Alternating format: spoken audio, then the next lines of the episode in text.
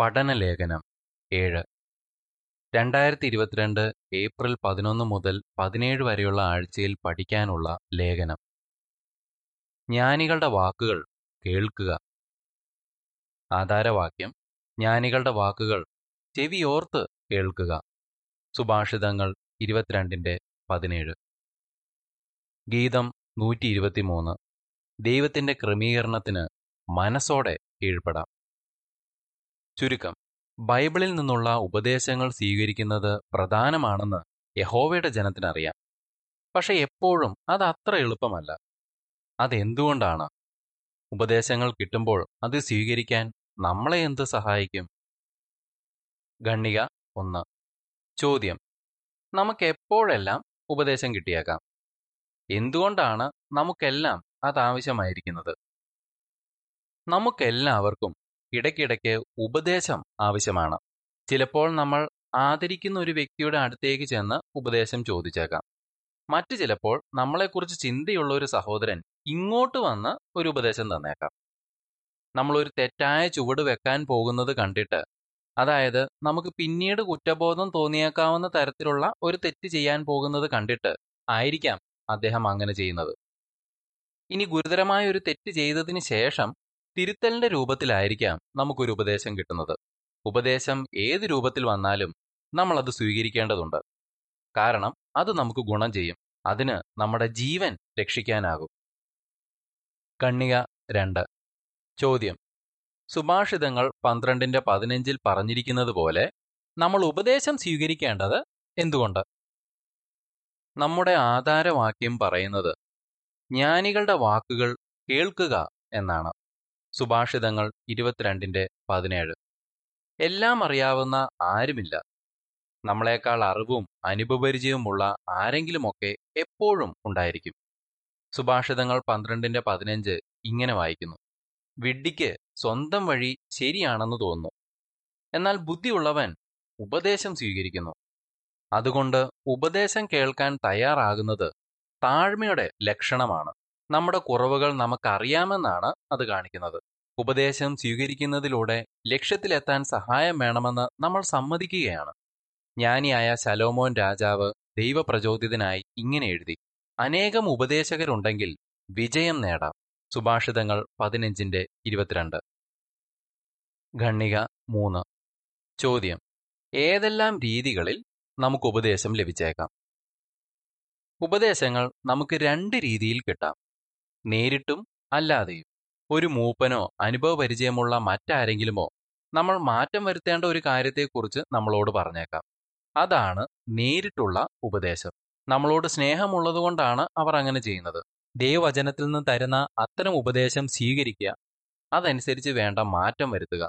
അങ്ങനെ അത് കിട്ടിയതിൽ നന്ദിയുള്ളവരാണെന്ന് നമുക്ക് കാണിക്കാം.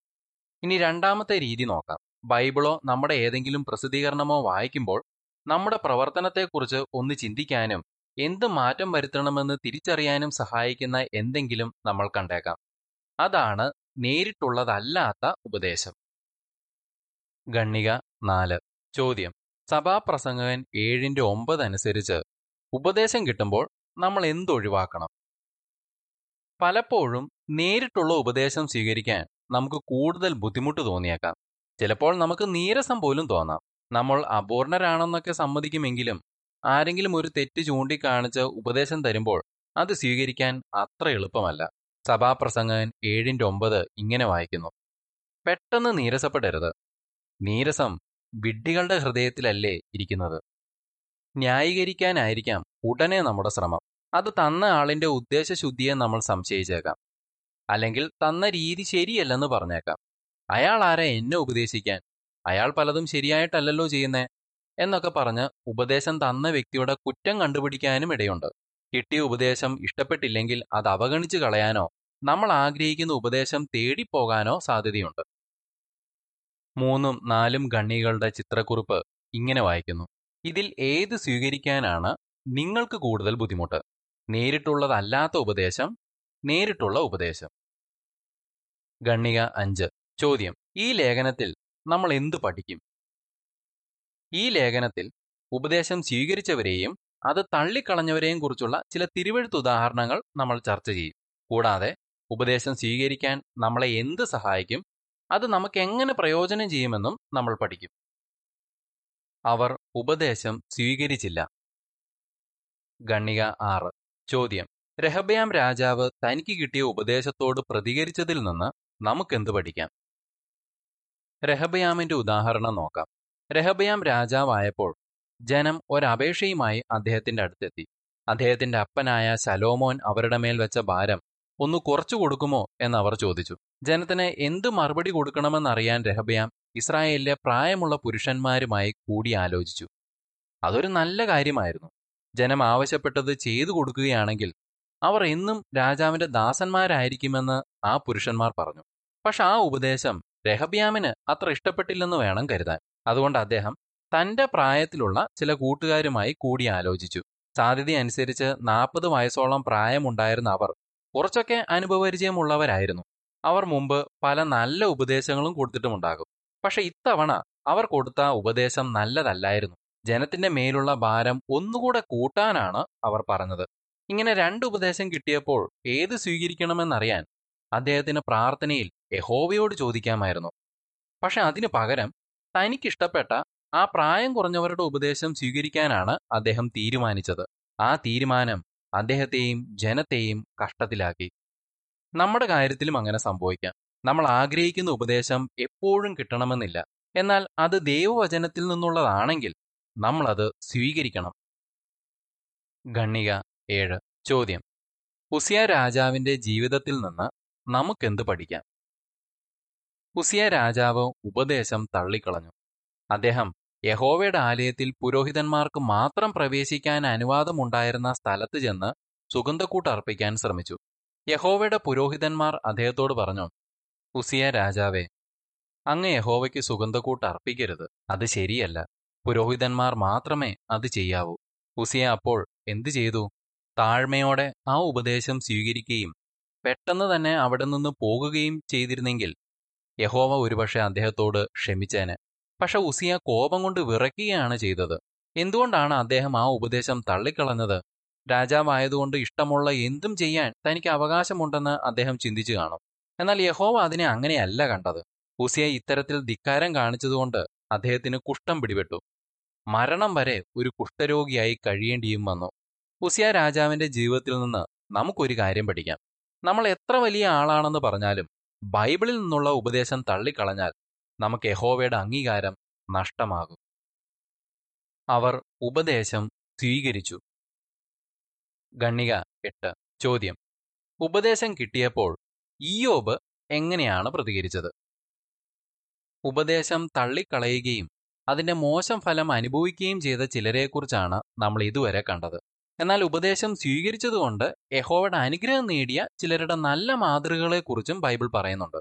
അത്തരത്തിലുള്ള ഒരാളായിരുന്നു ഇയോബ് ദൈവഭയമുള്ള വ്യക്തിയായിരുന്നെങ്കിലും അദ്ദേഹത്തിനും കുറവുകളൊക്കെ ഉണ്ടായിരുന്നു. കടുത്ത മാനസിക സമ്മർദ്ദം ഉണ്ടായപ്പോൾ അദ്ദേഹം തെറ്റായ രീതിയിൽ ചിന്തിക്കുകയും സംസാരിക്കുകയും ചെയ്തു. ആ സമയത്ത് ഇയോബിന് ഏലിഹുവിൽ നിന്നും യഹോവയിൽ നിന്നും നേരിട്ട് ഉപദേശം കിട്ടി. അദ്ദേഹം എങ്ങനെയാണ് പ്രതികരിച്ചത്? താഴ്മയോടെ ആ ഉപദേശം സ്വീകരിച്ചു. അദ്ദേഹം പറഞ്ഞു എനിക്കറിയില്ലാത്ത കാര്യങ്ങളെക്കുറിച്ചാണ് ഞാൻ സംസാരിച്ചത്. പറഞ്ഞതെല്ലാം ഞാൻ തിരിച്ചെടുക്കുന്നു. ഞാൻ പൊടിയിലും ചാരത്തിലും ഇരുന്ന് പശ്ചാത്തപിക്കുന്നു. ഇയോബിന് താഴ്മയുണ്ടായിരുന്നതുകൊണ്ട് യഹോവ അദ്ദേഹത്തെ അനുഗ്രഹിച്ചു. ഇയോബ് നാൽപ്പത്തിരണ്ടിന്റെ മൂന്ന് മുതൽ ആറ് വരെയും പന്ത്രണ്ട് മുതൽ പതിനേഴ് വരെയും. ഗണ്ണിക ഒമ്പത്. ചോദ്യം. ഉപദേശം സ്വീകരിക്കുന്ന കാര്യത്തിൽ മോശ എങ്ങനെയാണ് നല്ലൊരു മാതൃക വെച്ചത്? ഗുരുതരമായ ഒരു തെറ്റ് ചെയ്തതിന് തിരുത്തൽ കിട്ടിയപ്പോൾ അത് സ്വീകരിച്ചതിന്റെ നല്ല മാതൃകയാണ് മോശ. ഒരവസരത്തിൽ വല്ലാതെ ദേഷ്യം വന്നതുകൊണ്ട് അദ്ദേഹം യഹോവയെ മഹത്വപ്പെടുത്താൻ പരാജയപ്പെട്ടു. അതുകൊണ്ട് വാഗ്ദത്ത ദേശത്ത് കടക്കാനുള്ള വലിയൊരു അവസരമാണ് മോശയ്ക്ക് നഷ്ടമായത്. ആ തീരുമാനത്തിൽ നിരാശ തോന്നിയിട്ട് മോശ അതേക്കുറിച്ച് വീണ്ടും യഹോവയോട് ചോദിച്ചപ്പോൾ യഹോവ പറഞ്ഞു ഇനി എന്നോട് ഇക്കാര്യം സംസാരിക്കരുത്. ആവർത്തനം മൂന്നിന്റെ ഇരുപത്തിമൂന്ന് മുതൽ ഇരുപത്തിയേഴ് വരെ. യഹോവ അങ്ങനെ പറഞ്ഞിട്ടും മോശയ്ക്ക് യഹോവയോട് നീരസം തോന്നിയില്ല. പകരം അദ്ദേഹം യഹോവയുടെ തീരുമാനത്തെ അംഗീകരിച്ചു. അതുകൊണ്ട് ഇസ്രായേലിനെ നയിക്കാൻ യഹോ അദ്ദേഹത്തെ തുടർന്നും ഉപയോഗിച്ചു. ഉപദേശം സ്വീകരിക്കുന്ന കാര്യത്തിൽ നമുക്ക് അനുകരിക്കാനാകുന്ന നല്ല രണ്ട് മാതൃകകളാണ് ഇയോബും മോശയും. തന്റെ തെറ്റിനെ ന്യായീകരിക്കാൻ ശ്രമിക്കുന്നതിന് പകരം ഇയോബ് ചിന്തയിൽ മാറ്റങ്ങൾ വരുത്താൻ തയ്യാറായി. ഇനി മോശയാണെങ്കിൽ താൻ ഒരുപാട് ആഗ്രഹിച്ച ആ അവസരം നഷ്ടപ്പെട്ടിട്ടും വിശ്വസ്തനായി തുടർന്നുകൊണ്ട് യഹോവയുടെ ഉപദേശം സ്വീകരിച്ചെന്ന് തെളിയിച്ചു. ഗണ്ണിക പത്ത്. എ ചോദ്യം. ഉപദേശം സ്വീകരിക്കുന്നതിന്റെ പ്രയോജനങ്ങളെക്കുറിച്ച് സുഭാഷിതങ്ങൾ നാലിന്റെ പത്ത് മുതൽ പതിമൂന്ന് വരെയുള്ള വാക്യങ്ങളിൽ നിന്ന് നമുക്കെന്ത് പഠിക്കാം? ബി ചോദ്യം. ഉപദേശം കിട്ടിയപ്പോൾ ചില സഹോദരങ്ങൾ എന്തു ചെയ്തു? ഇയോബിനെയും മോശയെയും പോലുള്ള വിശ്വസ്തരായ ദേവദാസരുടെ മാതൃക അനുകരിക്കുന്നത് നമുക്ക് പ്രയോജനം ചെയ്യും. സുഭാഷിതങ്ങൾ നാലിന്റെ പത്ത് മുതൽ പതിമൂന്ന് വരെ ഇങ്ങനെ വായിക്കുന്നു. മകനെ എന്റെ വാക്കുകൾ കേട്ട് അവ സ്വീകരിക്കുക. അത് നിനക്ക് ദീർഘായുസ് നേടിത്തരും. ഞാൻ നിന്നെ ജ്ഞാനത്തിന്റെ വഴികളിലൂടെ നയിക്കും. നേരിന്റെ പാതകളിലൂടെ നടത്തും. നടക്കുമ്പോൾ നിന്റെ കാലുകൾക്ക് മുന്നിൽ തടസ്സങ്ങൾ ഉണ്ടാകില്ല. ഓടുമ്പോൾ നിന്റെ കാലിടറില്ല. ശിക്ഷണം ഉപേക്ഷിക്കരുത്. അത് മുറുകെ പിടിക്കുക. അത് കാത്തു സൂക്ഷിക്കുക. അത് നിന്റെ ജീവനാണ്. പല സഹോദരങ്ങളും അങ്ങനെ ചെയ്തിട്ടുണ്ട്. കോങ്കോയിൽ താമസിക്കുന്ന ഇമാനുവൽ സഹോദരന്റെ കാര്യം നോക്കാം. തനിക്ക് കിട്ടിയ ഒരു മുന്നറിയിപ്പിനെ കുറിച്ച് അദ്ദേഹം പറയുന്നു. യഹോവയുമായുള്ള എന്റെ ബന്ധം തകരാൻ പോകുന്നെന്ന് കണ്ടിട്ട് സഭയിലെ അനുഭവപരിചയമുള്ള ചില സഹോദരന്മാർ എന്നെ സഹായിക്കാൻ തയ്യാറായി. അവരുടെ ഉപദേശം ഞാൻ അനുസരിച്ചു. അതുകൊണ്ട് പല പ്രശ്നങ്ങളും ഒഴിവാക്കാനായി. കാനഡയിലെ ഒരു മുൻനിര സേവികയായ മേഗൻ സഹോദരി തനിക്ക് കിട്ടിയ ഉപദേശത്തെക്കുറിച്ച് പറയുന്നത് ഇതാണ്. ഞാൻ കേൾക്കാൻ ആഗ്രഹിച്ച കാര്യങ്ങളായിരുന്നില്ല പലപ്പോഴും അവർ പറഞ്ഞത്. പക്ഷേ അതെനിക്ക് ആവശ്യമായിരുന്നു. ക്രൊയേഷ്യയിൽ നിന്നുള്ള മാർക്കോ സഹോദരൻ പറയുന്നു എന്റെ സേവന പദവി നഷ്ടമായെന്നുള്ളത് ശരിയാണ്. പക്ഷേ യഹോവയുമായി വീണ്ടും നല്ലൊരു ബന്ധത്തിലേക്ക് വരാൻ ആ തിരുത്തൽ സഹായിച്ചെന്ന് എനിക്ക് ഉറപ്പുണ്ട്. ഗണ്ണിക പതിനൊന്ന്. ചോദ്യം. തിരുത്തൽ സ്വീകരിക്കുന്നതിനെക്കുറിച്ച് കാൾക്ലൈൻ സഹോദരൻ എന്താണ് പറയുന്നത്? ഉപദേശം സ്വീകരിച്ചതുകൊണ്ട് പ്രയോജനം നേടിയ മറ്റൊരു സഹോദരനാണ് കാൾക്ലൈൻ അദ്ദേഹം ഭരണസംഘത്തിലെ ഒരു അംഗമായി സേവിച്ചിട്ടുണ്ട്. തന്റെ ഒരു അടുത്ത സുഹൃത്തായ റദർഫോർഡ് സഹോദരൻ തനിക്ക് ശക്തമായ ഒരു ഉപദേശം തന്നതിനെക്കുറിച്ച് അദ്ദേഹം തന്റെ ജീവിതകഥയിൽ പറയുന്നുണ്ട്. ആ ഉപദേശം സ്വീകരിക്കാൻ ആദ്യം അല്പം ബുദ്ധിമുട്ടായിരുന്നെന്ന് ക്ലൈൻ സഹോദരൻ സമ്മതിക്കുന്നു. സഹോദരൻ പറയുന്നു അടുത്ത തവണ റദർഫോർഡ് സഹോദരൻ എന്നെ കണ്ടപ്പോൾ സന്തോഷത്തോടെ ഹലോ കാൾ എന്ന് പറഞ്ഞു. പക്ഷേ അപ്പോഴും പിണക്കം മാറാഞ്ഞതുകൊണ്ട് അത്ര താല്പര്യം കാണിക്കാത്ത രീതിയിലാണ് ഞാൻ മറുപടി പറഞ്ഞത്. റദർഫോർഡ് സഹോദരൻ പറഞ്ഞു കാൾ സൂക്ഷിച്ചോ. പിശാജ് നിന്റെ പുറകെയുണ്ട്. അപ്പോൾ ഞാൻ നേരിയ ചമ്മലോടെ എനിക്കൊരു പ്രശ്നവുമില്ല റദർഫോർഡ് സഹോദര എന്ന് പറഞ്ഞു. പക്ഷെ കാര്യം അറിയാമായിരുന്ന അദ്ദേഹം വീണ്ടും പറഞ്ഞു കുഴപ്പമില്ല. പക്ഷെ സൂക്ഷിച്ചോ. പിശാജ് പുറകെയുണ്ട്. അദ്ദേഹം പറഞ്ഞത് എത്ര ശരിയായിരുന്നു. നമ്മളോടൊരു കാര്യം പറയാൻ ഉത്തരവാദിത്തമുള്ള ഒരു വ്യക്തി അത് പറഞ്ഞതിന്റെ പേരിൽ നമ്മൾ അദ്ദേഹത്തോട് നീരസം വെച്ചുകൊണ്ടിരുന്നാൽ പിശാചിന് നമ്മൾ അവസരം കൊടുക്കുകയാണ്. എഫേസർ നാലിന്റെ ഇരുപത്തഞ്ച് മുതൽ ഇരുപത്തേഴ് വരെ. റദർഫോർഡ് സഹോദരൻ കൊടുത്ത ആ തിരുത്തൽ കാൾ സഹോദരൻ സ്വീകരിച്ചു. അവർ ഒറ്റ സുഹൃത്തുക്കളായി തുടരുകയും ചെയ്തു. ഉപദേശം സ്വീകരിക്കാൻ നമ്മളെ എന്ത് സഹായിക്കും? ഖണ്ണിക പന്ത്രണ്ട്. ചോദ്യം. ഉപദേശം സ്വീകരിക്കാൻ താഴ്മ നമ്മളെ എങ്ങനെ സഹായിക്കും? ഉപദേശം സ്വീകരിക്കാൻ നമ്മളെ എന്ത് സഹായിക്കും? നമ്മളെല്ലാം എത്ര അപൂർണരാണെന്നും നമുക്കൊക്കെ അബദ്ധങ്ങൾ പറ്റാൻ സാധ്യതയുണ്ടെന്നും ഓർത്തുകൊണ്ട് നമ്മൾ താഴ്മയുള്ളവരായിരിക്കേണ്ടതുണ്ട്. നമ്മൾ ഇയോബിന്റെ കാര്യം കണ്ടല്ലോ. അദ്ദേഹത്തിന്റെ ചിന്തയിലും ഇടയ്ക്കൊക്കെ ചില കുഴപ്പങ്ങളുണ്ടായി. പക്ഷെ പിന്നീട് അദ്ദേഹം തന്റെ ചിന്തയ്ക്ക് മാറ്റം വരുത്തി. യഹോവ അദ്ദേഹത്തെ അനുഗ്രഹിക്കുകയും ചെയ്തു. കാരണം ഇയോബ് താഴ്മയുള്ളവനായിരുന്നു. അദ്ദേഹം ഏലിഹുവിന്റെ ഉപദേശം സ്വീകരിക്കാൻ തയ്യാറായത് അതിന്റെ തെളിവാണ്. അതും ഏലിഹുവിന് ഇയോബിനേക്കാൾ വളരെ പ്രായം കുറവായിരുന്നിട്ടും. ഒരു ഉപദേശം കിട്ടുമ്പോൾ തനിക്കിപ്പോൾ ഈ ഉപദേശത്തിന്റെ ആവശ്യമില്ലെന്നോ അത് തരുന്ന വ്യക്തിക്ക് തന്റെ അത്ര പ്രായമോ അനുഭവപരിചയമോ ഇല്ലെന്നോ ഒക്കെ ചിലപ്പോൾ നമുക്ക് തോന്നിയേക്കാം. അങ്ങനെ തോന്നുമ്പോൾ പോലും ആ ഉപദേശം സ്വീകരിക്കാൻ താഴ്മ സഹായിക്കും. കാനഡയിൽ നിന്നുള്ള ഒരു മൂപ്പൻ പറയുന്നു നമ്മുടെ കുറവുകൾ നമ്മളെക്കാൾ നന്നായി മറ്റുള്ളവർക്കാണല്ലോ കാണാനാകുന്നത്. അവർ അത് പറഞ്ഞു തന്നില്ലെങ്കിൽ നമ്മൾ എങ്ങനെ മാറ്റം വരുത്തും? ആളുകളെ സന്തോഷവാർത്ത അറിയിക്കുകയും പഠിപ്പിക്കുകയും അതുപോലെ ദൈവാത്മാവിന്റെ ഗുണം വളർത്തിയെടുക്കുകയും ഒക്കെ ചെയ്യുന്ന കാര്യത്തിൽ പുരോഗമിക്കേണ്ട ആവശ്യമില്ലാത്ത ആരാണുള്ളത്? സങ്കീർത്തനം നൂറ്റി നാൽപ്പത്തൊന്നിന്റെ അഞ്ച് ഇങ്ങനെ വായിക്കുന്നു. നീതിമാൻ എന്നെ അടിച്ചാൽ അത് അചഞ്ചല സ്നേഹത്തിന്റെ തെളിവ്. അവൻ എന്നെ ശാസിച്ചാൽ അതെന്റെ തലയിൽ എണ്ണ പോലെ. എന്റെ തല അതൊരിക്കലും നിരസിക്കില്ല. അവരുടെ ദുരിതകാലത്തും ഞാൻ അവർക്കു വേണ്ടി പ്രാർത്ഥിക്കും. ഗണ്ണിക പതിമൂന്ന്. ചോദ്യം. നമുക്ക് കിട്ടുന്ന ഉപദേശത്തെ നമ്മൾ എങ്ങനെ കാണണം? ഉപദേശത്തെ ദൈവസ്നേഹത്തിന്റെ തെളിവായി കാണുക. നമുക്ക് ഏറ്റവും നല്ലത് വരാനാണ് യഹോവ ആഗ്രഹിക്കുന്നത്. ബൈബിളിലൂടെയും പ്രസിദ്ധീകരണങ്ങളിലൂടെയും അനുഭവപരിചയമുള്ള സഹോദരങ്ങളിലൂടെയും നമുക്ക് ഉപദേശങ്ങൾ തരുമ്പോൾ യഹോവ നമ്മളെ സ്നേഹിക്കുന്നെന്ന് കാണിക്കുകയാണ്. നമുക്ക് നല്ലത് വരാനാണ് ദൈവം അങ്ങനെ ചെയ്യുന്നതെന്ന് എബ്രായർ പന്ത്രണ്ടിന്റെ ഒമ്പതും പത്തും പറയുന്നു. ഗണ്ണിക പതിനാല്. ചോദ്യം. ഉപദേശം കിട്ടുമ്പോൾ നമ്മൾ ഏത് കാര്യത്തിലാണ് ശ്രദ്ധിക്കേണ്ടത്? പറയുന്ന കാര്യത്തിൽ ശ്രദ്ധിക്കുക. പറഞ്ഞ വിധത്തിലല്ല. ആരെങ്കിലും നമുക്കൊരു ഉപദേശം തരുമ്പോൾ അത് തന്ന രീതി ശരിയായില്ല എന്ന് ചിലപ്പോൾ നമുക്ക് തോന്നിയേക്കാം. ഒരു ഉപദേശം കൊടുക്കുമ്പോൾ ആ വ്യക്തിക്ക് അത് സ്വീകരിക്കാൻ ബുദ്ധിമുട്ടില്ലാത്ത രീതിയിൽ അത് കൊടുക്കണമെന്നത് ശരിയാണ്. അടിക്കുറിപ്പ് ഇങ്ങനെ വായിക്കുന്നു. എങ്ങനെ ഏറ്റവും നല്ല രീതിയിൽ ഉപദേശം നൽകാമെന്ന് അടുത്ത ലേഖനത്തിൽ നമ്മൾ പഠിക്കും. അടിക്കുറിപ്പ് ഇവിടെ തീരുന്നു. എന്നാൽ നമുക്കൊരു ഉപദേശം കിട്ടുമ്പോൾ പറയുന്ന കാര്യത്തിലാണ് നമ്മൾ ശ്രദ്ധിക്കേണ്ടത്. അത് പറഞ്ഞ രീതി അത്ര ശരിയായില്ലെന്ന് തോന്നിയാൽ പോലും നമുക്ക് നമ്മളോട് തന്നെ ഇങ്ങനെ ചോദിക്കാൻ കഴിയും. ഉപദേശം തന്ന വിധം എനിക്ക് അത്ര ഇഷ്ടപ്പെട്ടില്ലെങ്കിലും ആ പറഞ്ഞതിൽ അല്പം കാര്യമില്ലേ? ഉപദേശം തന്ന വ്യക്തിയുടെ കുറവുകളെക്കുറിച്ച് ചിന്തിക്കുന്നതിന് പകരം ആ ഉപദേശത്തിൽ നിന്ന് എനിക്കെന്ത് പഠിക്കാം എന്ന് ചിന്തിച്ചുകൂടെ? നമുക്ക് കിട്ടുന്ന ഓരോ ഉപദേശത്തിൽ നിന്നും എങ്ങനെ പ്രയോജനം നേടാമെന്ന് ചിന്തിക്കുന്നത് ജ്ഞാനമായിരിക്കും. ഉപദേശം ചോദിക്കുക അനുഗ്രഹങ്ങൾ നേടുക. ഗണ്ണിക പതിനഞ്ച്. ചോദ്യം. ഉപദേശം ചോദിച്ചു വാങ്ങേണ്ടത് എന്തുകൊണ്ട്? ഉപദേശം ചോദിച്ചു വാങ്ങാൻ ബൈബിൾ നമ്മളെ പ്രോത്സാഹിപ്പിക്കുന്നു. ഉപദേശം തേടുന്നവർക്ക് ജ്ഞാനമുണ്ട് എന്നാണ് സുഭാഷിതങ്ങൾ പതിമൂന്നിന്റെ പത്ത് പറയുന്നത്. അതെത്ര ശരിയാണ് അല്ലേ? പലപ്പോഴും ഉപദേശം ചോദിക്കാൻ മടിക്കുകയോ ആരെങ്കിലും ഇങ്ങോട്ട് വന്ന് ഉപദേശം തരട്ടെ എന്ന് വിചാരിക്കുകയോ ചെയ്യുന്നവരെക്കാൾ ആത്മീയ പുരോഗതി വരുത്തുന്നത് ഉപദേശം ചോദിച്ചു വാങ്ങുന്നവരാണ്. അതുകൊണ്ട് ഉപദേശം ചോദിച്ചു വാങ്ങുന്നവരായിരിക്കുക. ഗണ്ണിക പതിനാറ്. ചോദ്യം. ഏതൊക്കെ സാഹചര്യത്തിൽ നമുക്ക് മറ്റുള്ളവരോട് ഉപദേശം ചോദിക്കാം? ഏതെല്ലാം കാര്യങ്ങളിൽ നമുക്ക് സഹവിശ്വാസികളോട് ഉപദേശം ചോദിക്കാം? ചില സാഹചര്യങ്ങൾ നോക്കാം. ഒന്ന്. ഒരു സഹോദരി തന്റെ കൂടെ ബൈബിൾ പഠനത്തിന് വരാൻ അനുഭവപരിചയമുള്ള ഒരു സഹോദരിയെ ക്ഷണിക്കുന്നു. എന്നിട്ട് ബൈബിൾ പഠനം നടത്തുന്ന കാര്യത്തിൽ താൻ എവിടെയൊക്കെയാണ് പുരോഗതി വരുത്തേണ്ടതെന്ന് ആ സഹോദരിയോട് ചോദിക്കുന്നു.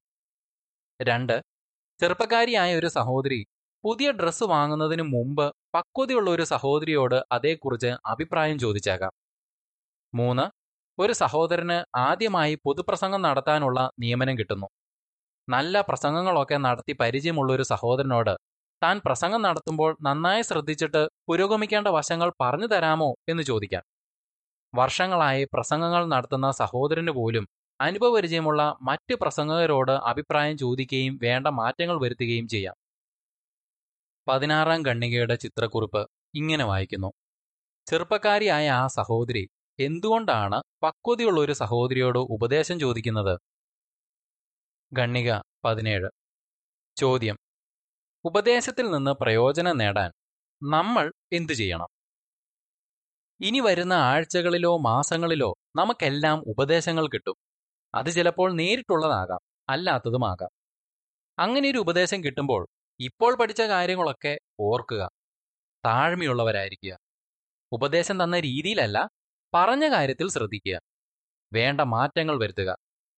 ജ്ഞാനികളായിട്ടല്ല നമ്മൾ ആരും ജനിക്കുന്നത്. പക്ഷെ നമ്മൾ ഉപദേശം ശ്രദ്ധിച്ച് ശിക്ഷണം സ്വീകരിച്ചാൽ ജ്ഞാനികളായി തീരുമെന്ന് ബൈബിൾ ഉറപ്പ് തരുന്നു. നിങ്ങൾ എങ്ങനെ ഉത്തരം പറയും? ഉപദേശം സ്വീകരിക്കാതിരുന്ന ബൈബിൾ കഥാപാത്രങ്ങളിൽ നിന്ന് നമുക്കെന്ത് പഠിക്കാം? ഉപദേശം സ്വീകരിച്ച ബൈബിൾ കഥാപാത്രങ്ങളിൽ നിന്ന് നമുക്കെന്ത് പഠിക്കാം?